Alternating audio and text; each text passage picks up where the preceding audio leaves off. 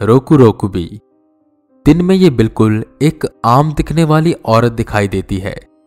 पर रात को इसका शरीर सोता है, पर गर्दन लंबी हो जाती है और फ्रीली ये आसपास घूमती है। कई बार उसका हेड छोटे जानवरों का शिकार करता है और कई बार वो ऑयल लैंप में अपनी लंबी जीप डाल तेल चाटती है। और कई बार ये आसपास के लोगों को डराती है, जहाँ बाकी के योकाई मॉन्स्टर्स के रूप में जन्म लेते हैं। वहीं रोकू रोकू भी और इसके क्लोज रिलेटिव न्यू क्यूबी पहले इंसान होते हैं, जो अपने किसी पाप की वजह से श्रापित होकर मॉन्स्टर बन जाते हैं। और ये पाप गॉड या नेचर के खिलाफ करते हैं। कई बार किसी औरत का पति या फादर कोई पाप करता है और किसी तरह उससे बच जाता है, पर उसकी सजा उस औरत को मिल जाती है और वो रोकू रोकू भी बन जाती है। बहुत बार ऐसा होता है कि जो रोकू रोकू भी है, उसे भी पता नहीं होता कि वो रोकू रोकू भी है। और इससे रिलेटेड मैं आपको कुछ स्टोरी सुनाऊँगा। तो पहली स्टोरी है एक लॉर्ड की, जिसने नोटिस किया कि उसके घर में जितने ऑयल लैंप हैं उसमें से तेल खत्म होता जा रहा है। रोज ऑयल लैंप में तेल भरा जाता, पर रात को खत्म हो जाता, और इसकी वजह कोई जान नहीं पा रहा था। उन्हें शक हुआ कि उनके सर्वेंट्स में से कोई एक रोकू रोकू भी है। उन्होंने उन पर निगरानी रखने का सोचा, और एक रात वो ऐसे ही निगरानी रख रहे थे कि उन्हें एक कमरे से धुएँ जैसा कुछ बाहर आते हुए दिखाई दिया। उन्होंने वो कमरा खोलकर देखा तो अंदर एक लड़की लेटी हुई थी, जिसकी चेस्ट और नेक से धुआँ सा कुछ निकल रहा था।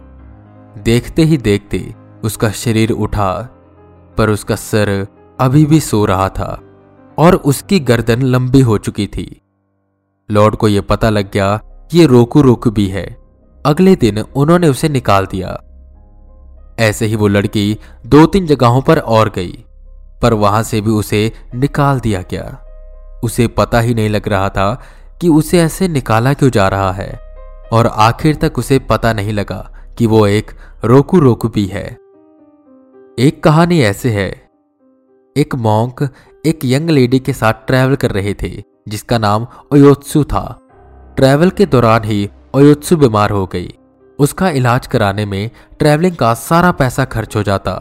तो वो मॉन्क ओयोत्सु का मर्डर करके उसके सारे पैसे ले लेता है। अपने सफ़र के दौरान वो मॉन्क एक इन में रुका और उस इन के मालिक की एक सुंदर बेटी थी, जिसके साथ मॉन्क ने बेड शेयर किया और आधी रात को अचानक उस लड़की की गर्दन लंबी हुई और उसका चेहरा बदलकर ओयुत्सु का हो गया। गुस्से में वो उसे कह रही थी कि तुमने मुझे क्यों मारा? अगले दिन ही मोंग को अपनी गलती का एहसास हुआ। उसे यह एहसास हुआ कि उससे बहुत बड़ा पाप हो चुका है। उसने ये बात इनके मालिक को बताई और ये भी बताया कि उसकी बेटी एक रोकू रोकू भी है।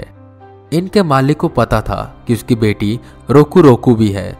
वो कहता है कि उसने भी अपनी पत्नी को मारा था पैसों के लिए और उसी से उसने ये इन बनाया।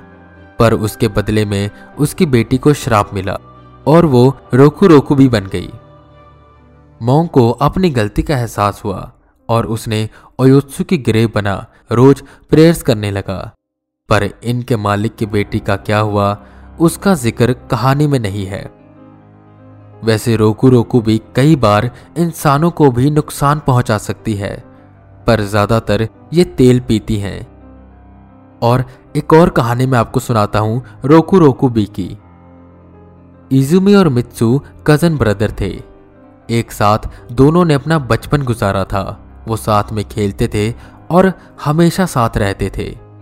पर जैसे ही वो बड़े हुए, इजुमी को एक लड़की से प्यार हो गया और वो मित्सु से दूर रहने लगा। हालाँकि मित्सु को यह बात पसंद नहीं आई, पर उसका, उसके पार्टनर को टाइम देना भी ज़रूरी था।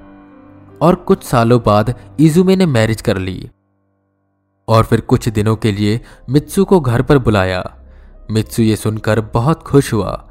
इजुमे भी उसे याद करता था। वो दोनों रीयूनाइट हुए और इजुमी ने मित्सु को अपनी वाइफ से मिलवाया, जो कि देखने में बहुत सुंदर थी और उसके बड़े बड़े बाल थे। पहली रात उसने ऑयल लैंप में तेल भरा और जलाकर सो गया। क्योंकि उसे अंधेरे में नींद नहीं आती थी। पर जब वो सुबह उठा तो देखा कि ऑयल लैंप बुझा हुआ है और उसमें तेल एक बूंद नहीं बचा। अगली रात फिर ऐसा ही हुआ। उसे कुछ शक हुआ और जब वो ये बात इजुमी को बताने उसके कमरे में गया तो उसने देखा इजुमी की वाइफ तैयार हो रही थी। वो शीशे के सामने बैठी बाल बना रही थी। तब मित्सु ने उसकी गर्दन देखी। जिस पर अजीब से निशान बने थे। और उस निशान को देखकर उसे यकीन हो गया कि इजुमी की वाइफ रोकू रोकू भी है। वो ये बात इजुमी को बताता है, पर इजुमी इस पर कुछ खास ध्यान नहीं देता। अब अगली रात मित्सु तैयार था। वो सोने का नाटक कर रहा था। आधी रात उसे अजीब अजीब आवाज़ें आने लगी, जैसे कोई कुछ पी रहा हो। उसने उठकर देखा तो इजुमी की वाइफ तेल चाट रही थी, पर उसका शरीर वहाँ नहीं था। उसकी गर्दन लंबी हुई पड़ी थी। मित्सु ने चाकू निकाला और एक झटके से उसकी गर्दन काट दी, जिससे वो मर गई। इजुमी भागता हुआ आया और ज़ोर ज़ोर से रोने लगा और मित्सु को चिल्लाने लगा। उसने उसके कॉलर को पकड़ा और पूछा, तूने ऐसा क्यों किया? मित्सु से समझाता है कि वो एक रोकू रोकू बी थी, जो तुझे नुकसान पहुँचा सकती थी, जिस पर इजुमी कहता है कि उसे पता है कि वो एक रोकू रोकू बी थी। तो तूने कुछ किया क्यों नहीं? मित्सु ने हैरान होते हुए पूछा, जिस पर इजुमी बताता है इजुमी की लाइफ ज़्यादा लंबी नहीं थी तो उसकी वाइफ ने गॉड से एक डील की, जिसमें उसे हमेशा रोकू रोकू भी रहना पड़ेगा, पर बदले में इजुमी की लाइफ बढ़ गई। और वो एक दूसरे से बहुत प्यार करते थे। उसकी वाइफ बस ऑयल पीती थी और किसी को नुकसान नहीं पहुंचाती थी।